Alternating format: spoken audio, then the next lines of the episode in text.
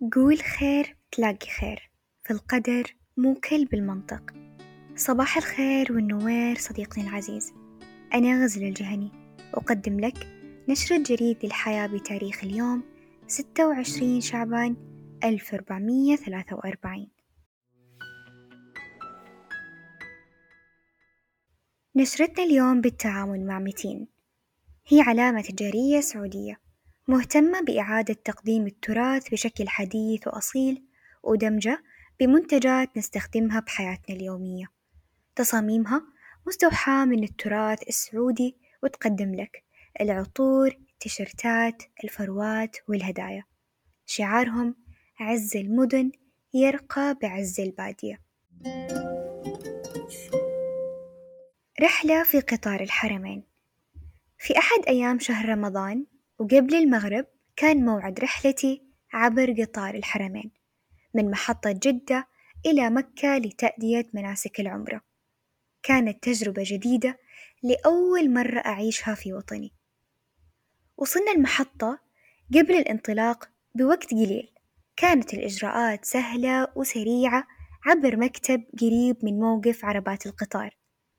كانت المقاعد مريحة والتكييف ممتاز والركاب بزي الأحرام. وهالشي خلاني أستشعر روحانية الرحلة. تم توزيع وجبات إفطار صائم على الركاب. واستغرق عشرين دقيقة عشان نوصل لمحطة القطار في مكة. وبكل سلاسة تم انتقالنا بعد قطع التذاكر بباصات مكيفة ومجهزة للحرم. وتم توزيع وجبات البيك على جميع الركاب. توقف الباص في نقطة بعيدة شوي عن الحرم لوجود أعمال التوسعة. بس الحمد لله أدركنا صلاة المغرب في الحرم. السكة الحديدية الكهربائية لقطار الحرمين تربط مكة المكرمة بالمدينة المنورة وتمر بخمس محطات. هي مكة المكرمة المدينة المنورة جدة مطار الملك عبد العزيز الدولي ومدينة الملك عبد الله الإقتصادية. مجهزة بكل احتياجات الضيوف والمسافرين بمختلف الأعمار ومكاتب ونقاط عدة متخصصة بإدارة وتسهيل سفر ركاب قطار الحرمين. ويعمل قطار الحرمين السريع على الطاقة الكهربائية بسرعة توصل إلى 300 كيلو متر بالساعة وتستغرق الرحلة من مكة إلى المدينة 120 دقيقة فقط.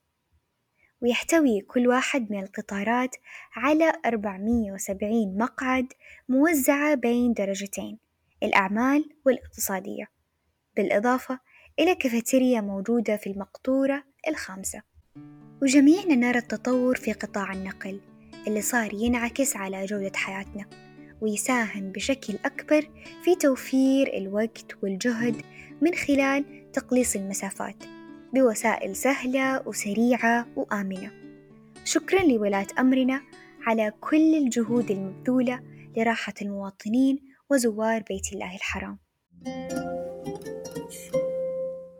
وبالمناسبة أعلنت رئاسة شؤون الحرم عن اعتماد الجدول المقترح من قبل وكالة شؤون الأئمة والمؤذنين في المسجد الحرام لصلاتي التراويح والتهجد. تقبل الله منا ومنكم. وزي ما عودناكم ما تخلى أي نشرة من توصياتنا. ولأن الاستعداد لشهر رمضان يحتاج لتخطيط وتحديد ميزانية مخصصة نقدم لك توصيات تفيدك ماليا. واحد اصرف على قدك يعني حدد ميزانية رمضان قبلها بفترة كافية. اثنين حدد أولوياتك وقسمها بالنسب يعني مثلا خمسين بالمية للمواد الغذائية والكماليات خمسة وعشرين بالمية للمصاريف المفاجئة وخمسة وعشرين بالمية للطوارئ. ثلاثة اتذكر ما تصرف كل مالك المخصص لهذا الشهر قبل رمضان. أربعة حدد قائمة بالمتطلبات وعامل الشهر زي بقية الأشهر واشتري على قد احتياجك. خمسة اشتري كل احتياجاتك بالجملة ستة خصص ميزانية للطوارئ. ما تدري مين الضيف اللي ممكن يجيكم فجأة. سبعة خذ بعين الاعتبار العيد السعيد واحسب له من ميزانيتك للشهر اللي قبل رمضان أو في شهر رمضان. ولأن هذا ثاني رمضان نقضيه سوا لبينا طلبكم وصارت نشرة جريد الحياة توصلكم الساعة خمسة الفجر في شهر رمضان المبارك. شاركوا أخبار جودة الحياة مع أصدقائكم وارسلوا لهم النشرة. وأكيد حياكم الله في مجلس الثلاثاء مع روان الدريبي الساعة ثمانية مساء. مجلس خفيف نسمع فيه صوتك ونتحاور حول أخبار جودة الحياة. نشر جريد الحياة إعداد نور الضبيان روان الرفاعي روان الدريبي. المراجعة اللغوية محمد الأنصاري تحرير غزل الجهني. إنتاج جريد.